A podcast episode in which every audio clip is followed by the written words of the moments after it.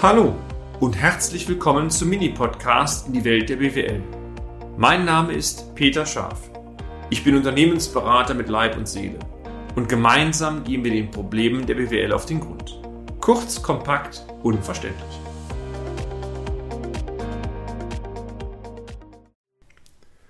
Bilanzanalyse in vier Schritten Teil 1. Kennen Sie die wirtschaftlichen Verhältnisse Ihres Unternehmens? Ich hoffe einmal sehr, dass Sie, meine sehr verehrten Hörerinnen und Hörer, über die wirtschaftliche Entwicklung Ihres Unternehmens gänzlich im Bilde sind. So soll es sein, nein, so muss es vielmehr sein.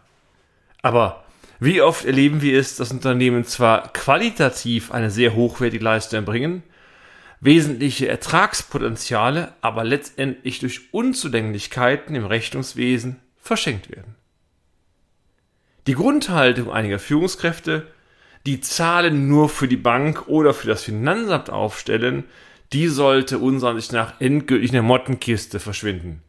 Nur ich weiß nicht, wie es mit ihrer Mottenkiste ist. Manche Mottenkisten sind extrem groß und wenn man dann sagt, man stellt sie in den Keller, dann habe ich so den Eindruck, auch die Kellerräume sind extrem groß. Also dieses Denken, Zahlen sind lästiger Ballast, ist leider immer noch, ja, vielleicht nicht gerade State of the Art, aber schon ein Riesenthema, meine Damen und Herren.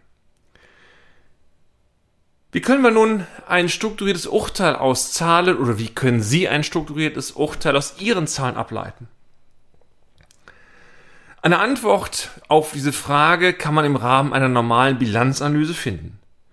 Ergänzend sei angemerkt übrigens, dass der allgemein verwendete Begriff Bilanzanalyse sich nicht nur auf die Auswertung der Bilanz, sondern vielmehr auf die Auswertung des kompletten Jahresabschlusses selbstverständlich bezieht. Versuchen wir einmal Bilanzanalyse in vier Schritten in diesen und weiteren Blocks zu trainieren oder zumindest zu skizzieren.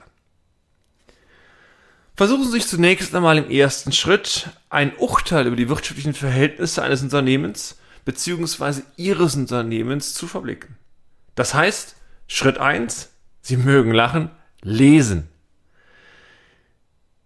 Lesen hilft wirklich.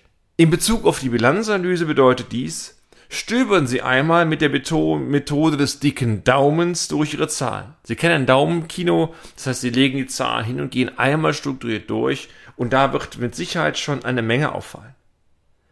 Welche Auffälligkeiten beispielsweise sind im Vergleich zu den Vorjahren der Gewinn-Verlust-Rechnung festzustellen?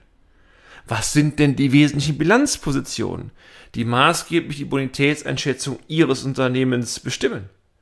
Sind alle Kontenbezeichnungen so eindeutig, meine sehr verehrten Damen und Herren, dass beim Lesen eine genaue Vorstellungskraft entwickelt werden kann, was sich hinter den Positionen verbirgt. Übrigens, ich liebe es, so Geschichten wie sonstige Vermögensgegenstände und dann noch große Positionen reingebucht, Klasse, oder sonstige Kosten, Erträge unregelmäßig und dann große Beträge reingeklatscht, wo ich mir die Frage stelle, sag mal, der, der bucht, der könnte doch direkt ein paar Konten anlegen, um dann die entsprechende Kontenbezeichnung zu nehmen. Also auf gut Deutsch, es ist sehr, sehr einfach eigentlich. Finden Sie denn in Ihren Zahlen wesentliche Positionen oder Veränderungen von wesentlichen Positionen mit eindeutigen Kommentierungen hinterlegt, sodass das Ihnen bei der Interpretation der Daten auch sehr ermöglicht? Wurden im Anhang klare Aussagen hinsichtlich der betroffenen Bewertungsansätze angeführt? Gerade uns diese Frage der Bewertung ist bei manchen Unternehmen, ja ich sag mal, kriegsentscheidend.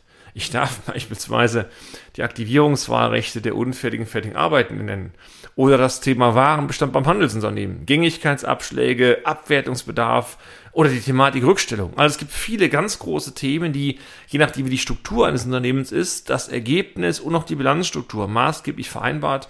Und wenn ich eine gute Bilanz habe, dann kann ich hinten noch lesen, was gemacht worden ist. Oftmals will man das nicht, dass ein Dritter das mitkriegt, aber dann muss ich mir die Frage stellen, wie offen ist denn das Unternehmen oder wenn es Ihr Unternehmen ist, was, wie offen ist denn das Steuerbüro, was mit Ihnen entsprechend umgeht. Ganz wichtig ist der Kontenrahmen ausgleichend tief gegliedert, um die wirtschaftlichen Verhältnisse Ihres Unternehmens tatsächlich vernünftig abbilden zu können. Der Klassiker, um ein ganz einfaches Beispiel zu nennen, Sie haben einen großen Fuhrpark, weil Sie beispielsweise Spediteur sind, 40, 50, 60 LKWs laufen und alle Kfz-Kosten werden in vier oder fünf Konten reingebucht. Stichwort Steuer, Versicherung, laufende Kfz-Kosten, von mir aus noch die Abschreibung, das war's. Eine ganz simple Frage, sag mal, was kostet denn ein Fahrzeug im Jahr, können Sie gar nicht beantworten.